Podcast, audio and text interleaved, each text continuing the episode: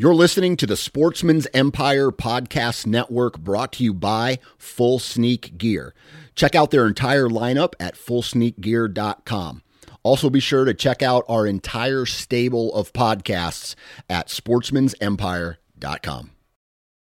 New from Moultrie Mobile, the Feed Hub offers first of its kind cellular connection and control for nearly any spin cast feeder on the market. When used with the Moultrie Mobile app, you can monitor feed and battery levels, run feeders on demand, receive alerts when feeders are clogged, and remotely adjust feeding times.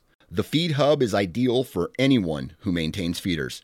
Remove the guesswork and save time by planning feeder maintenance before you drive to your hunting property. For more information, visit moultriemobile.com. You're listening to the Sportsman's Nation Podcast Network brought to you by Outdoor Edge in their complete lineup of knives and game processing kits. These guys right now are doing an absolutely huge giveaway where you could win an elk hunt and not just any elk hunt. We're talking about a seven or eight mile horseback ride into the backcountry. We're talking a one on one guided hunt. You're going to be sleeping in a wall tent, and you're going to be doing that for five days with the founder and CEO of Outdoor Edge, David Block. Now, if you've never been on an elk hunt before, I'm telling you right now, go sign up for this because if you ever hear a elk bugle, whether it's at 400 yards or it's at 40 yards, it is a life changing experience. So here's how you enter go to outdooredge.com. There's going to be a big banner for it somewhere on their homepage. All you have to do is click on that, go fill out some information. I think your name, your email address, maybe some other stuff. And that's all you have to do. That's how you are entered. They're going to be picking a winner, oh, a ways from now. So you have plenty of time to enter. Go visit outdooredge.com, sign up today. And if you decide to purchase any products from the website, enter the discount code NATION30. That's the word nation with the number 30 after that, no spaces, NATION30, and you will receive 30% off your purchase. Welcome to the Land and Legacy Podcast. We're your hosts, Adam Keith and Matt Dye. This is your number one resource for all things land. If you're interested in conservation, habitat management, hunting strategy, and rural real estate, this is the podcast for you.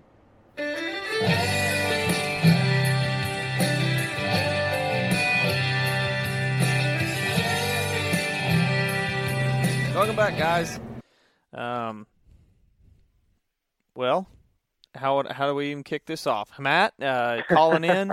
It's a little weird. Yeah. We're getting back into that uh, that whole travel schedule um, where it's Yeah, going to sure be are. phone tags or phone call conversations and um, various things, and not so much. Uh, you know, you're you're actually on the road to go hunt in Oklahoma, or you are in Oklahoma to hunt tomorrow and the next several days. But um, you know, as we kick into consulting season, because we're kind of getting right, out of the rut. You know, the next consult that's on the books is in a week or two, and so uh, Yep.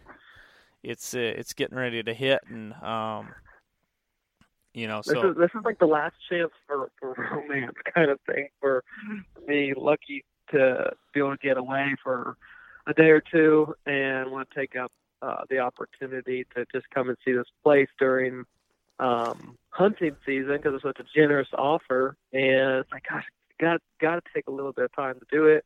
Yeah, but without a doubt, next couple weeks we're on the road and back and working properties and farms all over the country, and I love love the downtime, um, but it's also a lot of fun being out there and working with people because you get to have conversations like you did with Louie tonight, or, Yeah. or, or you know on the other podcast. You know, working with folks that are energetic, excited about land management, excited about properties and land ownership, um, and just put a lot of energy into that. That is that is who we're working with, and that's so rewarding. So I'm excited, one to be in Oklahoma, but also for the next, um, let's say, wave of, of working with individuals across the country. absolutely. You know, we did a podcast back in August about the, the the plans to hunt Oklahoma, and we had big plans I think some guys have really been following along and going, okay, yeah, yeah, I'm really excited to hear this. But unfortunately, I think a lot of guys can relate to that too of what we're getting ready to say. Life, but life hit, and uh, we both had uh, we both had things that required um, lots of time and yeah. um, travel that was not work related, and therefore life hit, and we were like, well, we'll get out there if we can. And for Maybe. me personally, uh, you know, I I just had a we had our second baby in August, and um, the oldest girl uh, was not as quick to jump into uh, how should I say this? The ability for me to leave was not as easy as I thought it was going to be or had planned on it. Um, and so therefore. I've been here shoot I got I sent my brother pictures or videos while we were hunting. Like we I, I haven't hunted a single afternoon all year because um, attempting to put one of these children to bed while the other one it's like you have to pick your kid and you never want to do that. And so you know for me it was like oh this is impossible. I'm not going to make my wife go through this without me. So i've been here a lot uh hunted very you know not not a ton um even this fall even though we both killed bucks and uh fortunately, um, you know, that's that's part of having young kids. And so for me, it was just like, yikes. Uh, I wish Oklahoma was going to work, but I'm not sure it's going to work. At least not right now. And so you're out there by yourself uh, or without yep. me um, for the next couple of days. And so we're gonna. Uh, I'll be anxious or excited to hear, not anxious, but I'll be excited to hear how how it's shaping up out there.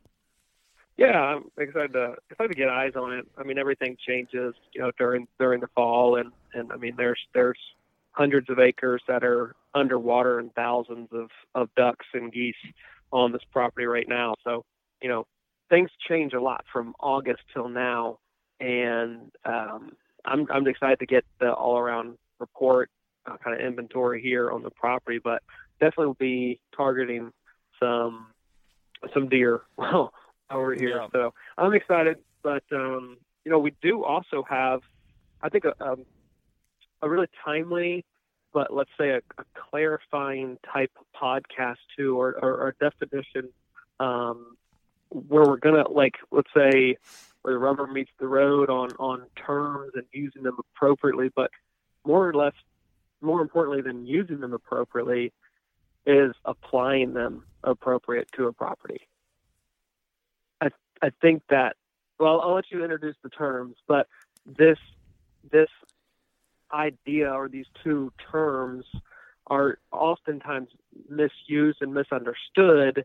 And I think that with the clarification that we're able to bring through this podcast, it will help people realize maybe where they're misunderstanding um, the usage and how they can also improve their property, but increase the number of hunting acres on their property. Oh, for time. sure. Yeah.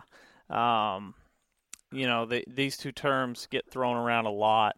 And uh, I, honestly, I'm not sure the second one, the one that we kind of use a lot, is is used. I, I know there's other terms that people use. This is kind of one that I know we use a good amount.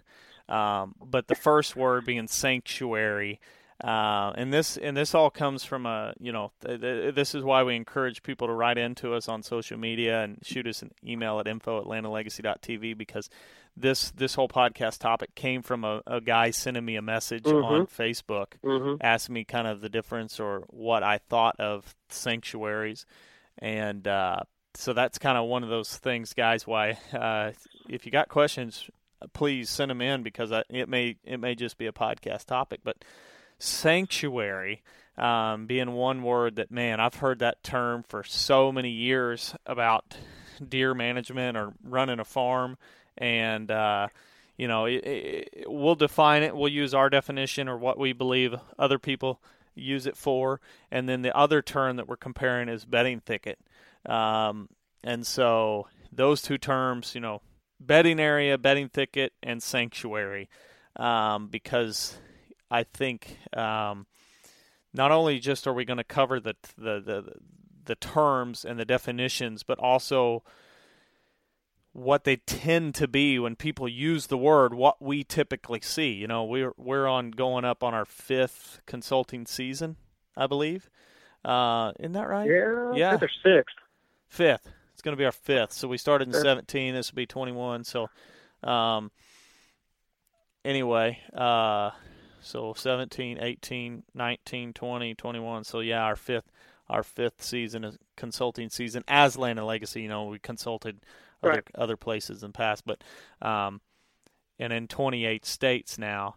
And when I hear the term sanctuary, to be perfectly honest with you, it has no weight, no value, no no depth to the term because I've heard it and heard it and heard it and heard it. And typically, you know, when I I don't know about you, Matt, but when I hear the word sanctuary, I think of a big area with little management, and it's just an area that doesn't get in uh, human pressure. That's that's essentially all that it ever is cracked up to be.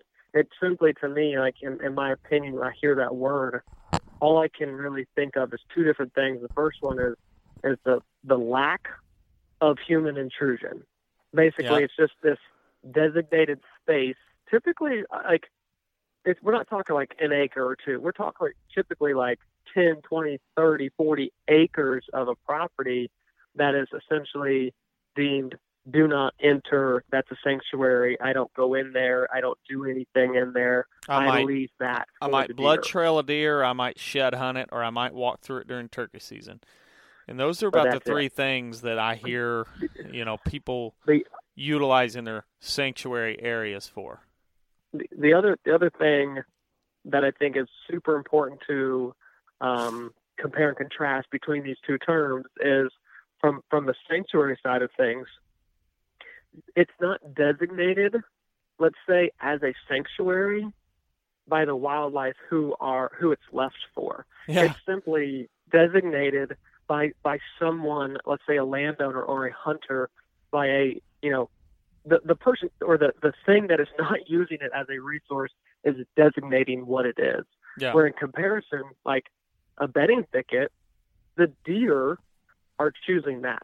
So Yeah. you know that it's it's what they want. Whereas this is just a human aspect. They're the origin of, of where this phrase is coming from. A blanket, let's say, statement over obnoxiously probably too large of an area to say it's sanctuary. yeah. Sanctuary to me is not the it's the absence of human intrusion, not the Yeah. promotion of wildlife cover or wildlife habitat. Um, now, you know, there are guys. speaking. There are guys or that that could probably you know down south northeast wherever there's uh, lots of timber management going on where there may be a large clear cut and it's like that's a sanctuary. Now, i don't go into that clear cut probably for reasons of it's going to be a, pain to walk through there but Yeah. it's a sanctuary. And and once again that sanctuary being a you know 30 acre clear cut there could be a pile of deer a pile of wildlife in there um, Mhm. but it's hard to hunt a 30 acre area. Yep. And so that's where, you know, you're still, even though you're going a complete 180 and go, well, there's probably a lot of really good cover and pretty good woody browse or pretty good forage in there, it's still hard to hunt. Yeah. And, and so it's a vast amount of area. uh, you know, in my head, because e- each person doesn't matter where you're at in the country, you're going to have a different definition or a different picture in your head of what a sanctuary is. But when I see a, like when I hear the word sanctuary in regards to land management, I picture a guy waving his finger around on a map in a pretty good sized area saying, Yeah, this area right here sanctuary. And it's like, okay. And then you see it and it's like, I can see halfway through this area just by ducking my head under the browse line or ducking my head under the closed canopy. Like I can see a long ways. That this is not quality. This is this is just uh, an area that you're choosing not to go. And uh, I, yeah, I'll just say I think that a lot of times, even in the Midwest, a lot of people are like, especially when crops get harvested, they're like, I'm not going in the timber. Like I just won't. All of my timber on my properties are sanctuary. So they'll hunt field edges or they'll hunt standing grain that's left or a food plot or something. But like, as soon as they step foot into the timber, there's a risk of, of bumping a deer. So they just say, you know what, I'm out. I'm not going to do that. So so you give all the advantage, let's say, to the wildlife of um, this blanket security, I'm air quoting the security aspect to the timber, and you're left just sitting there waiting, hoping that you know there's daylight activity on a field where, you know, let's just say you've got 50 acres of timber, you can concentrate those deer down into very defined regions by improving the habitat and then hunt more of your farm and actually access those resources like acorns, like travel corridors, like the pinch points, things like that, that those timbered acres would offer. Mm-hmm. And so I think some of it's like it's almost almost used as a hunting strategy to call something a sanctuary and not intrude it.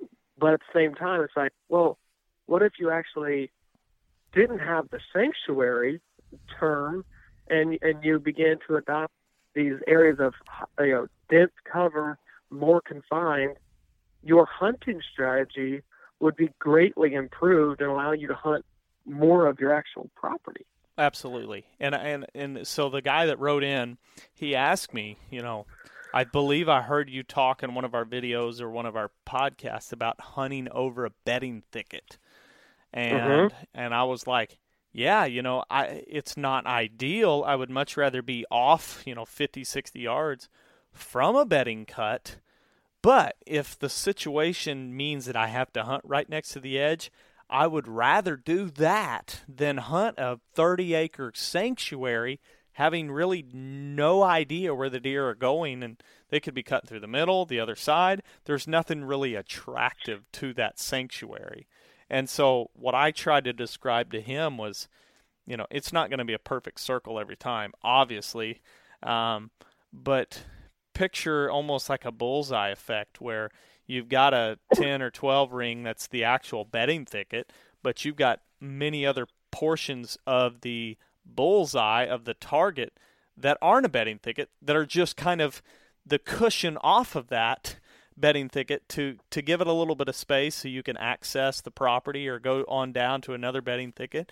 But it gives you you know in an ideal world you have the densely densely packed bedding thicket which is mainly a micro clear cut with mix of hinge cuts and flush cuts and flush cuts with herbicides. So you get uh, it's not a stump sprout sapling dominated area. It's got a great mix of sprouts and and hinge cuts and herbaceous plants that are forbs that are going to provide good browse but also some cover and then a mix of grasses in there. Um, and so you kind of have that densely located uh, on on the bullseye or in the area of the overall sanctuary and then you may have another bedding thicket 300 yards down that's in that if you want to if you will that same that same bullseye or that same target area where it may be a 30 acre or yeah, a 30 acre chunk, but you've got two bedding thickets in it rather than just a Mhm. 30 acre area that says that's a sanctuary. And Well, I kind of think. Go ahead. uh, for me, it's like, you know, we we used to do them on the podcast, and we we just went on to something else. But it's like, would you rather have forty acre sanctuary, air quote it, or a five acre area with a one acre bedding thicket in it? Like, if you had to own one, which one would you own? And it's like, well, I mean, or having permission to, to hunt, which one would you rather hunt? The five acre with the bedding thicket or the 40 acre with nothing going on? And I would rather hunt the five acre with the bedding thicket. Hands down. I wouldn't even second guess it. Yeah. No, no, not at all. Because we know that wildlife, their daily movements, their daily requirements of all different types of resources, whether they're talking dietary or security, survival, whatever, is dictated by the habitat. Absolutely. And so I want something that is actually qualifies as habitat, not just tree growing somewhere. yeah. Um, and I think it's also, I think it's, I think it's dangerous and kind of silly to assume that wildlife. Let's say we've got this 30 acre sanctuary. It's it's not like there's. Let's just say there's 30 deer bedded in this area. it's not like those deer are equally distributed across this 30 acres. Day in and day out, there's probably certain points or topography features or maybe a couple down trees or you know greenbrier thickets scattered throughout you know the creek system that goes through there just naming stuff. But like those deer are going to be relatively routine and probably where they're going to choose to bed down in this whole 30 acre section. But it's like you you gave the deer way too much room that you never ever go in. It's like when when do you actually like you, your best hunting opportunities are dawn and dusk, and that movement is typically closer to the bedding area, and you're shooting yourself in the foot if you give this broad sanctuary so much, let's say, depth that, that you don't ever intrude, where you don't ever have opportunities hardly at daylight activity or that type of activity that's in and around areas that deer are close, you know, bedding down. I think there's as we as we as we've done this, and so many people across the country have started to cut in these bedding thickets. One thing that beyond just the success that they're having of, of bucks cruising downwind or does just piling in every single day on cameras and yeah. they're shooting them all this stuff. That's fantastic, and that's the goal. But the other aspect that is the the key player into this is the way they talk about the deer interacting and behaving in these areas. There's without a doubt when they talk about the hunt, describe the hunt, and know the activity that's occurring, these deer know it and feel 100% secure in these areas, the bedding thicket areas, not just this 30 acre sanctuary. That that's just too vast almost yeah. with crappy with crappy habitat. It, you know, confine it down, put it where it needs to go, create it, and then sit back and watch yeah. it just unfold. Yeah, and, and, you could expand on my last one and say, okay, would you rather have 50 acres with three bedding thickets or four bedding thickets, or 500 acres of of just timber? And I still would rather because you're just it's a shot in the dark when you're hunting large areas that don't have any kind of edge effect and or yeah. any and especially during the rut any kind of adequate cover and i think that mm-hmm. like a lot of times I hate to say it, but like if if you pay attention to social media or or even YouTube videos when people state cover, um, it's typically you know uh, I, I will hand it to the hinge cut guys. They they know, and there's a reason why hinge cutting took off is because those hinge cut areas are very thick. Um, but like you you can hear guys say, "Oh, we're hunting this thick thick little cover area, or we're in this thicket." It's like that's not really that thick. That's just a lot of stems per acre. Um, yeah. There, there's a much better option out there, and you know, for me, I would, I would. That's where you key in on, man. I mean, we're watching it on cameras, and it's just like with each and every day, uh, we get reminded of how powerful a bedding thicket is, or how powerful quality cover is, and how important it is to have on your farm. And I feel like so many times we we visit farms time and time again where it's like ah we need thickets. We need we need better cover. That's that's the yeah. that's where we're going to see it.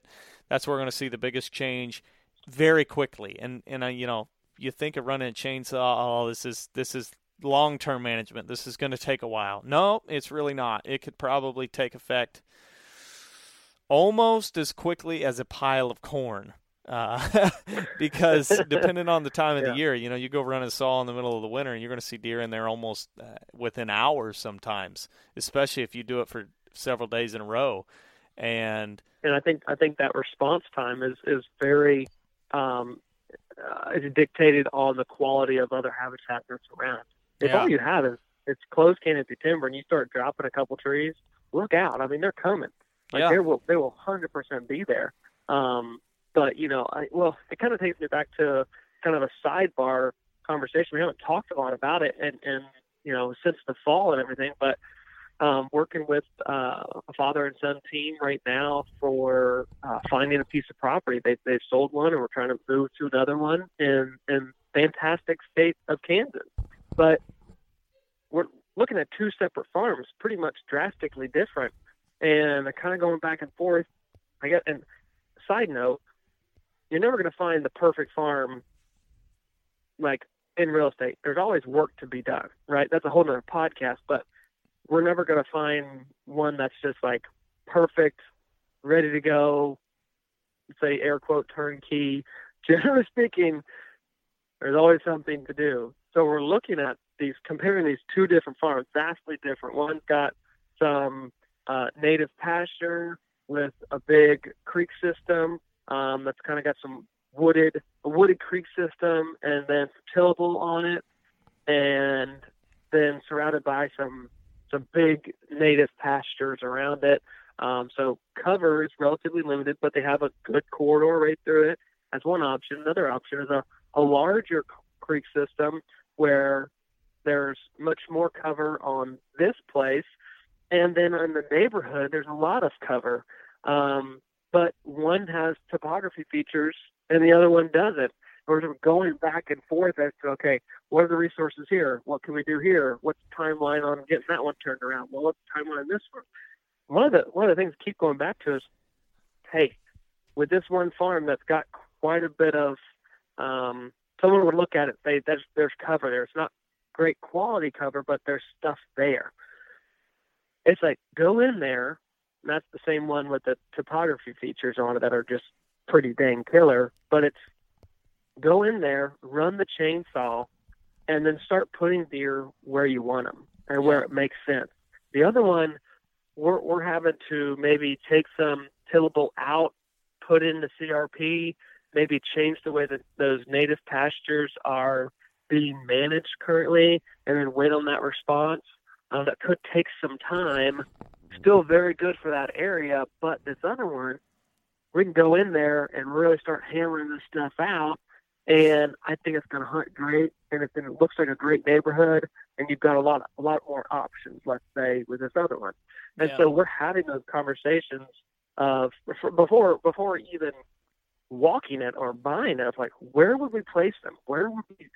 Okay, if we did one here, then now now you have this access and, and potentials here for multiple wind sets or you know all these different things. It's like that's how important cover is. It, it, but prior to even buying a place, we're talking about it, how it would be set up, not just, well, I've got this place, or I've had this place for 10 years, the hunting's going down, I think I need this. Well, yeah, you need it right out of the gate.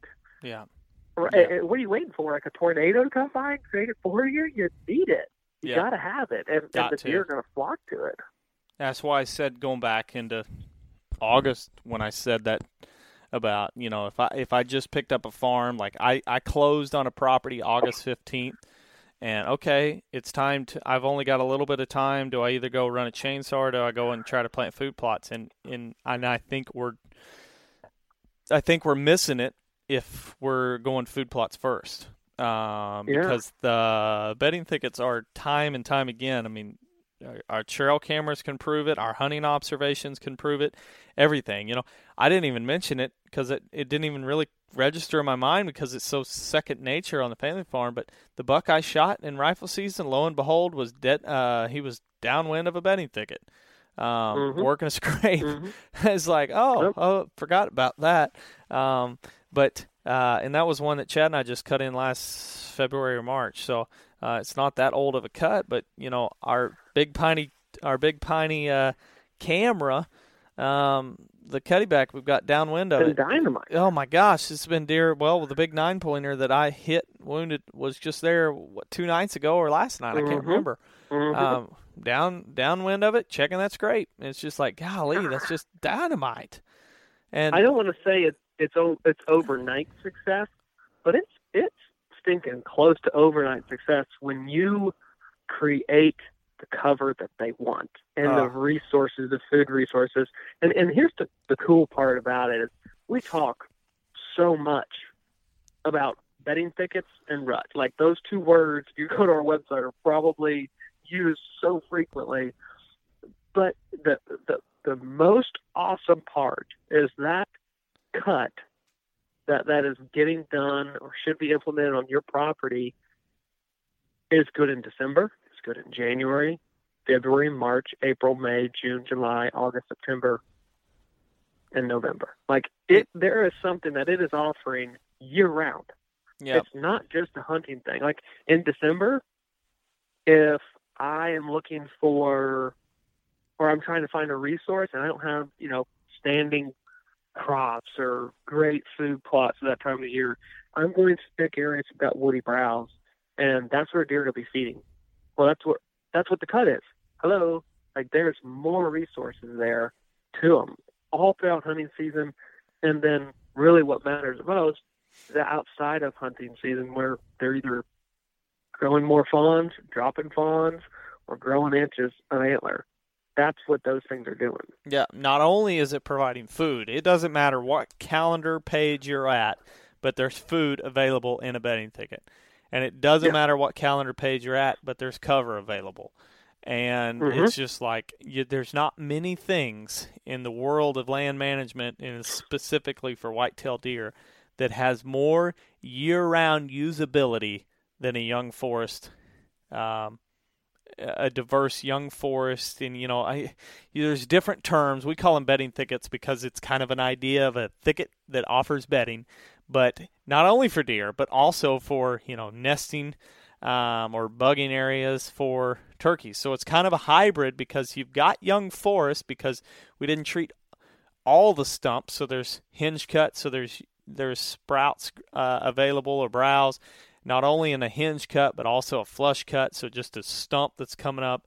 But then at the same time, because we've opened up the canopy enough by design, and, and you know that's a whole nother podcast of some of the faults that happen on a on a bedding thicket or attempt at a at a bedding area in the forest. But if you've opened it up enough, you're going to get a flush of uh, brambles, forbs, and grasses. Um, and and all of those can help attract insects for insects for uh, bugging opportunities, not only for turkeys but many other birds. And the list is long about all the benefits, and that's just why we go on and on and on. But the importance of this podcast was to differentiate the difference between a sanctuary and a bedding thicket.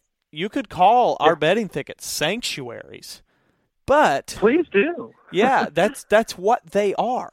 But a blanket statement sanctuary of uh, an area that's not being managed, and I, we say this a lot, or we've talked about it off podcast, but you know maybe we don't hammer it home enough on a podcast. But if you've got an area of your farm that you're not going into ever for fear of disturbance, you're missing the boat because you should be going in there. I would much rather disturb the heck out of my farm knowing that I'm improving the habitat. Like if I'm running a if if if you have two farms and one farm has got a guy running a chainsaw like a madman, he's all over it, and you've got another farm, a guy just never goes in there ever.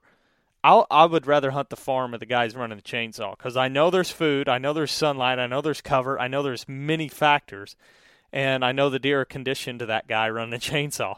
So they've got everything they need, and they're used to the disturbance. Versus the other one where you walk through the timber and it's like, whoa, okay, somebody's hunting, I'm out of here. A, a sanctuary without quality habitat is just a woodlot. It's Like, just it- it- it's a just pass this- through. Yeah, it, it's it's just this spot on the map, and, and a spot on the map that does not have weight at all for wildlife.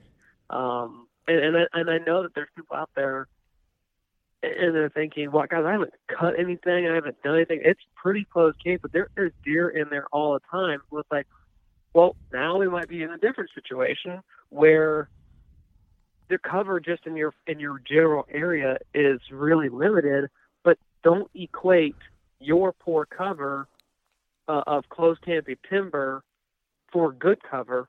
By default, they have to be there because there's nothing else. Reminds So, me of an old Jeff. Even if you ha- Go ahead. go ahead.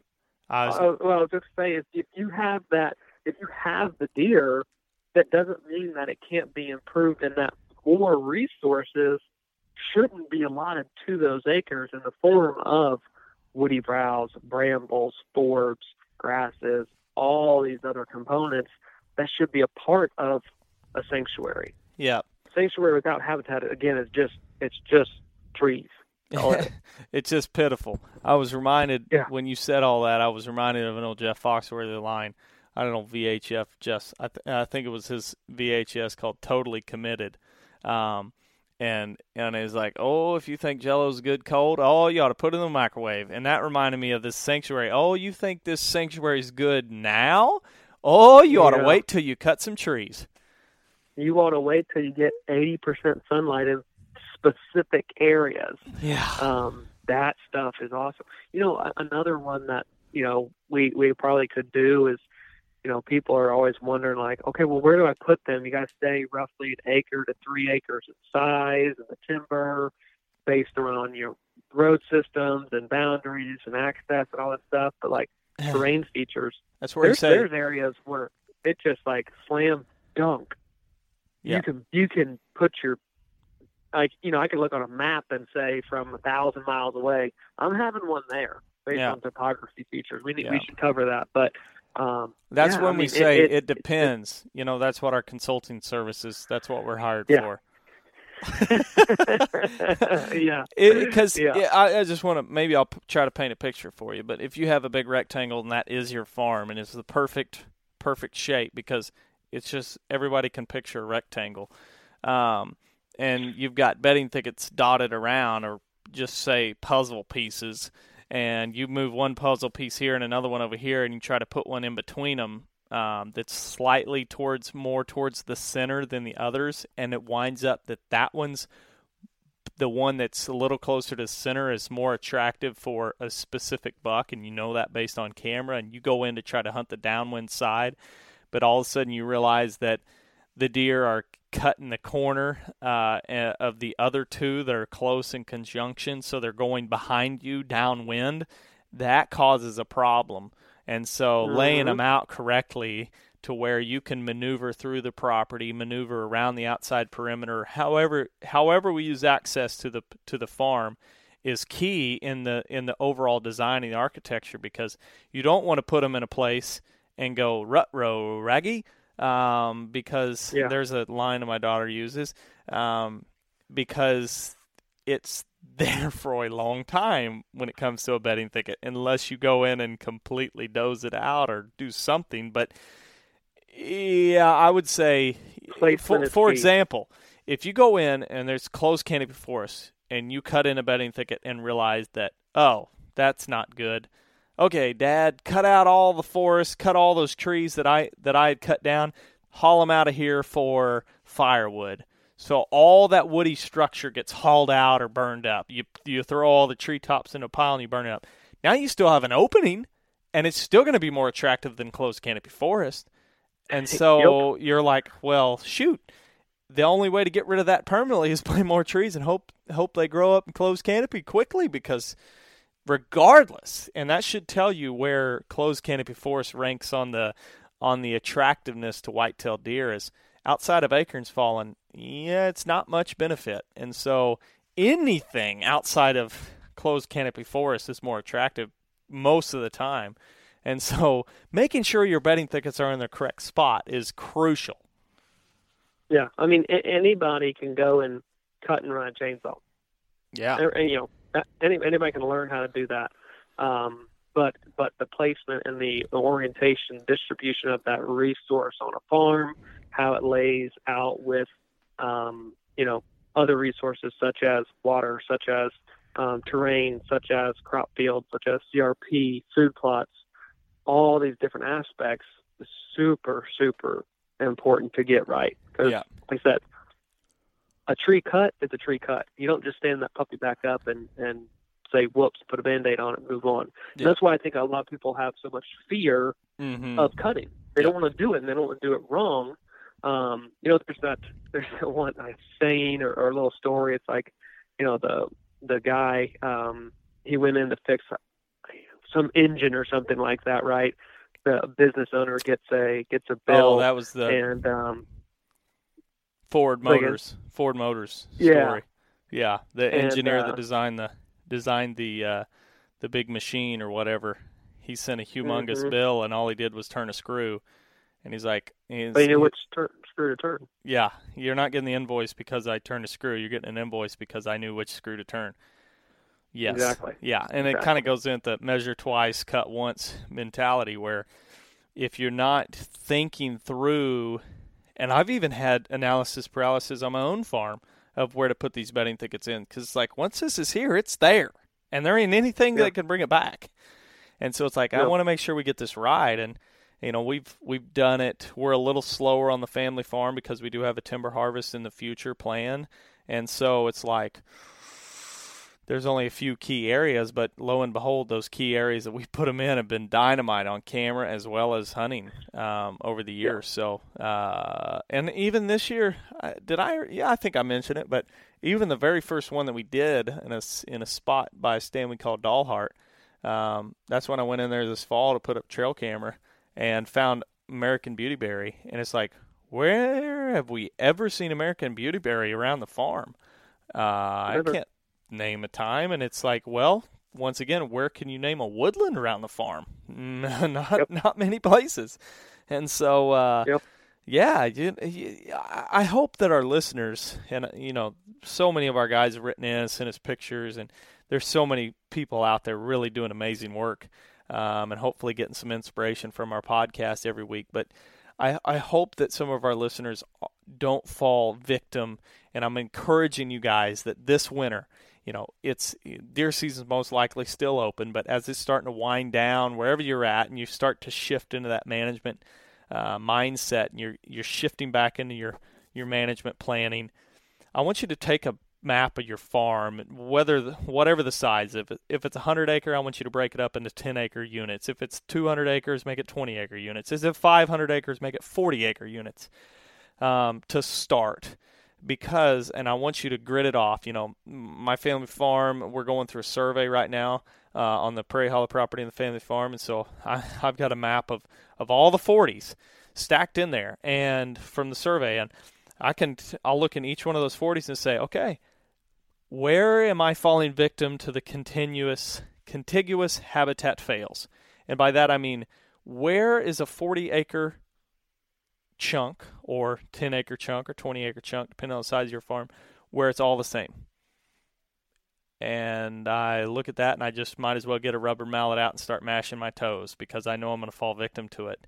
Um, because if you've got a 40 acre chunk and it's all the same, it's all closed canopy forest, or even if it's all a uh, CRP field, ugh, it's not as attractive as it should be. It's not as attractive as it can be, and we need to change it. We got to figure out something to diversify that unit, break it up, give it more edge.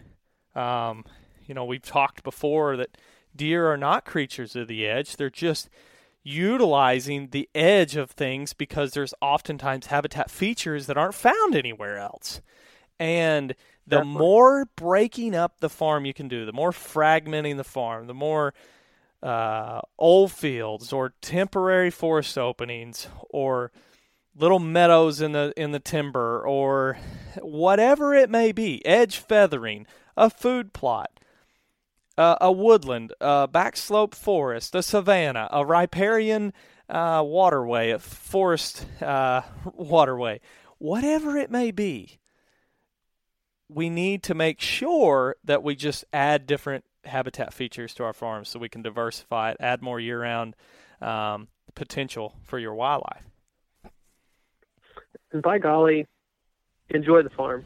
Don't Yeah. just leave it all to sanctuary. Oh, and and that's where sanctuaries really kind of started.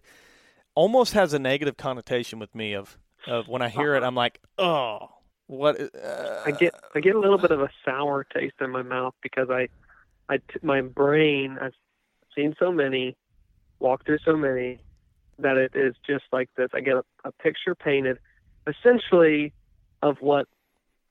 It, let, let's let's compare right, private land versus public land. To me, a lot of it's like the wilderness, right? It's not this pristine thing, but like it's this vast area that hardly anybody goes into because you don't want to walk through it, and it's just like hasn't been touched, it hasn't been managed, it hasn't been manipulated. It's Yeah. just this n- nothing, nothing zone of um, of of waste, but it sounds good. It sounds like you should have one on your property. that's but- right. It's almost but it only is good if it's implemented appropriately and get in the right way at the right areas and size. And. Absolutely, absolutely. It's just yeah, it, you you hit it and you kind of touched a little political there, so I applaud you for that. Um, uh, Was there undertones? yeah.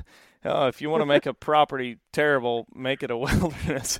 In my opinion, it's like if you want to make a piece of ground um, not as good, label it as sanctuary and never go in there because that's Yeah. the path it will be on. So, Correct. um, and, and so going back to that, do you hunt over your sanctuaries? Do you hunt over your bedding thickets? Absolutely. Where else would I hunt? Why would I? Why wouldn't I hunt it? Because uh, I know that bedding thicket is probably more attractive than anything else around here, especially during the time of the year that I want to hunt the most. So I'm going to set up my almost in like an egg yolk pattern where most of the time if you crack an egg and throw it in the skillet, the yolk doesn't sit right smack dab in the center. It kind of sits off to the side. And so if you want to really look at it and say, okay, well the yolk is my bedding thicket and the and the white is my sanctuary, well, I notice the yolk is a little closer to one side than the other. And that's the side that I want closer to my access trail so I can slip in and get downwind of that bedding thicket or yolk and be right in the wheelhouse on November 5th or whatever day from October 20th, November 20th um, that you want to be.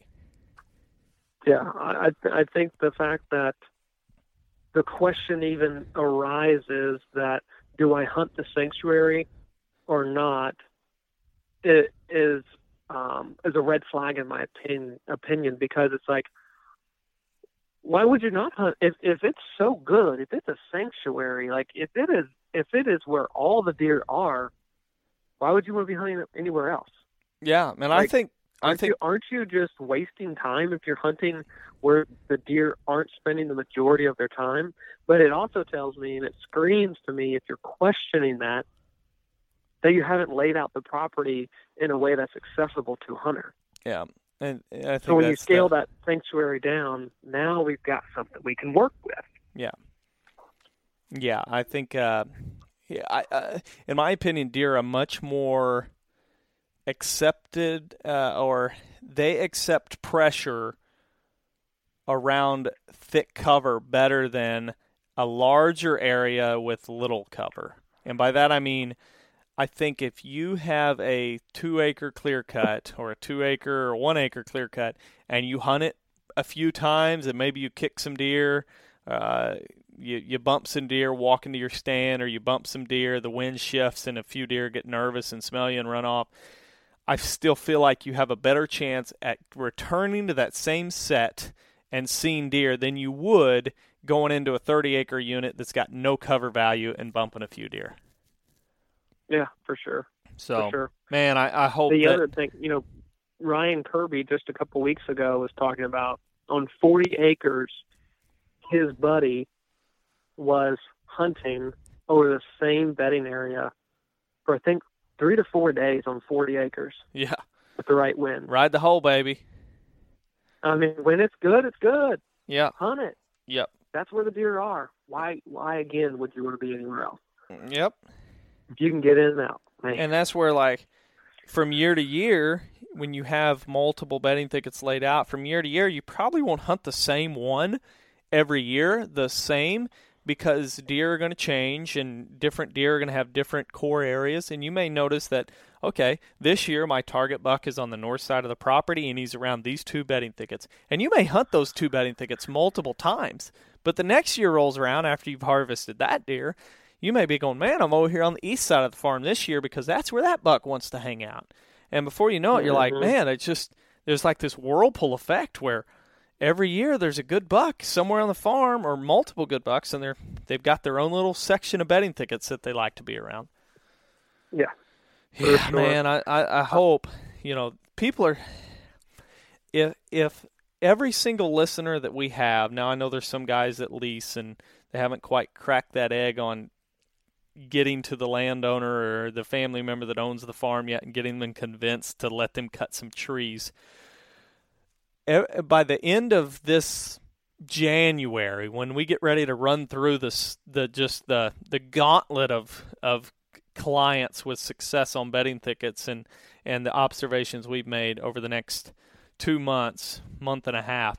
If there, if every single listener that has the ability isn't fired up chainsaw and is cutting some trees and trying to cut some of these, we fail as podcast hosts.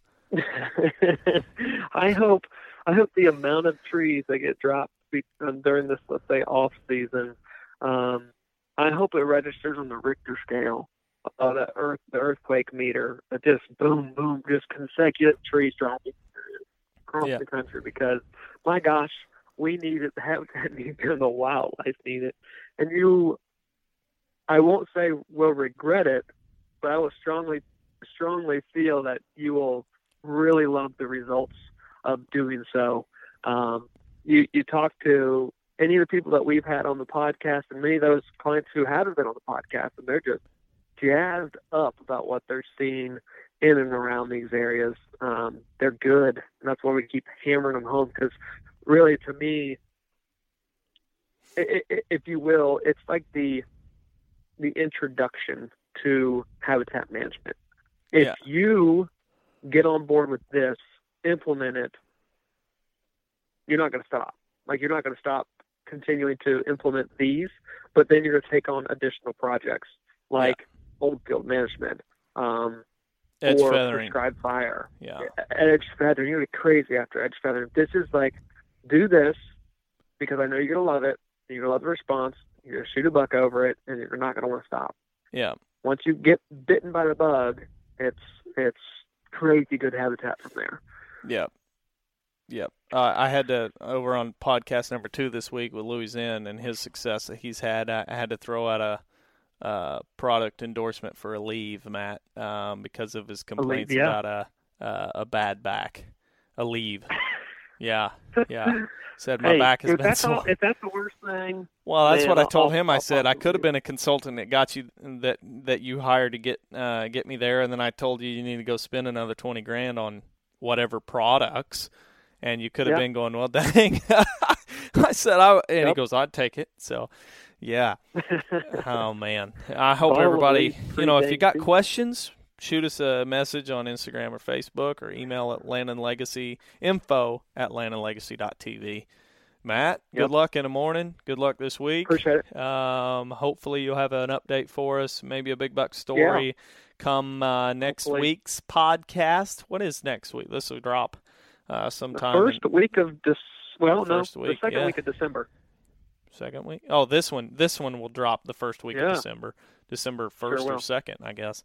So, Yep. um, guys, you know, December is a very awesome uh, month, big holiday, most important. Well, one or two, depending on how you want to look at it. I guess number one is what I'd say: Christmas coming up, most important holiday of the year, uh, birth of Jesus Christ. So we're going to be celebrating it all month and all year long.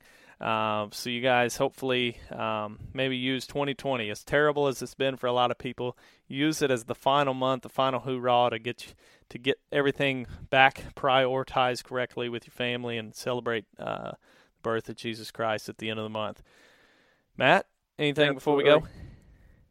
No, ready to rock and roll. Ready to see some deer tomorrow, but um, ready to get uh, more pictures and testimonies of people cutting in bedding thickets and leaving them as sanctuaries. Yeah, here's my challenge, you guys. When you cut one in, take a trail camera, put it, find a find a tree that's already got buds, put a trail camera on it, see how long it takes for deer to show up and start eating those buds after you've cut it. I bet you you'll be shocked at how quickly it happens.